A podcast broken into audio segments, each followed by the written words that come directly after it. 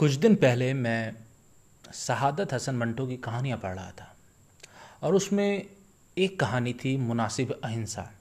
और मुनासिब अहिंसा में कहानी दरअसल बहुत छोटी है और ये महावीर जी और अहिंसा से ताल्लुक़ रखती है। उन्होंने उस कहानी में लिखा है कि जैन ग्रंथों के हिसाब से चार प्रकार के हिंसा के बारे में कुछ धारणाएँ मिलती हैं। जिसको वो मानते हैं। और सबसे जो ख़राब धारणा है, जिसको संकल्पी कहा जाता है, संकल्पी हिस्सा है।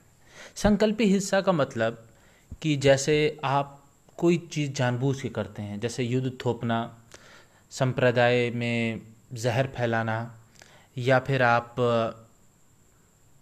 कुछ बलि चढ़ाना, दूसरों को ग़ुलाम बनाना, किसी की ज़मीन को हड़प लेना किसी नवजात शिशु को मार डालना, या किसी पावर और पॉलिटिक्स के लिए उसमें हिंसा करना। इन्होंने बताया, इस तरह की जो हिंसा होती है, जो आदमी जानबूझ के करता है, वो संकल्पी हिंसा है। और इसको बहुत ही बुरा माना, कहानी आगे चलती है। लेकिन जो एक चीज़ मुझे समझ में आई, रिश्तों के लेके, संबंधों को लेके, दरअसल हर रिश्ते जो ख़राब होना शुरू होते हैं वो संकल्पी जब हो जाते हैं तब, जब आप चाहने लगते हैं कि अगला व्यक्ति विशेष हमारे हिसाब से चले, अगला व्यक्ति विशेष हमको तवज्जो दे, अगला व्यक्ति विशेष सिर्फ़ मेरी बात माने। या बहुत सी बार ऐसा भी होता है कि जब लोग अनजाने ना जाने किसी के लिए अपमान कर बैठते और सामने वाला व्यक्ति ये चाहता अब मैं भी इसको अपमान करूँगा। मैंने कहीं पढ़ा था कि सारे काम प्यार से हो जाते हैं।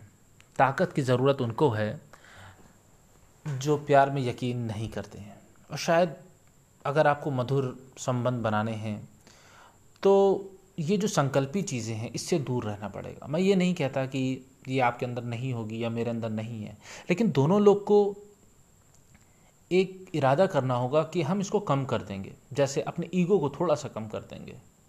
कुछ चीज़ों को ज़्यादा नज़रअंदाज करना शुरू करेंगे। बहुत सी चीज़ों को पर्सनलाइज नहीं लेंगे। शुरुआत में शायद हो सकता है अच्छा ना लगे, लेकिन करना होगा। और इसका सबसे अच्छा जो उपाय ये हो सकता है कि अगर आप अपने इमोशंस को समझें कि ऐसा मैंने क्यों किया? ऐसा जब हो रहा था तो मैं कैसा महसूस कर रहा हूँ? या मेरी दिल की धड़कनें क्या हो रही ऐसा भी क्या हुआ होगा? तो आपको धीरे धीरे वो समझ और बढ़ती चली जाएगी। जब ये समझ बढ़ती चली जाएगी, आप खुद कहोगे, ऐसा महसूस नहीं करना चाहिए। ऐसा विचार नहीं लाना चाहिए। फिर आप गौतम बुद्ध को भी थोड़ा सुनेंगे तो वो भी यही कहते हैं, आप रात में जब आप विस, आप लेटी तो सोचिए कौन कौन से विचार आए, कैसे विचार आए, उसमें आप क्या कर रहे थे?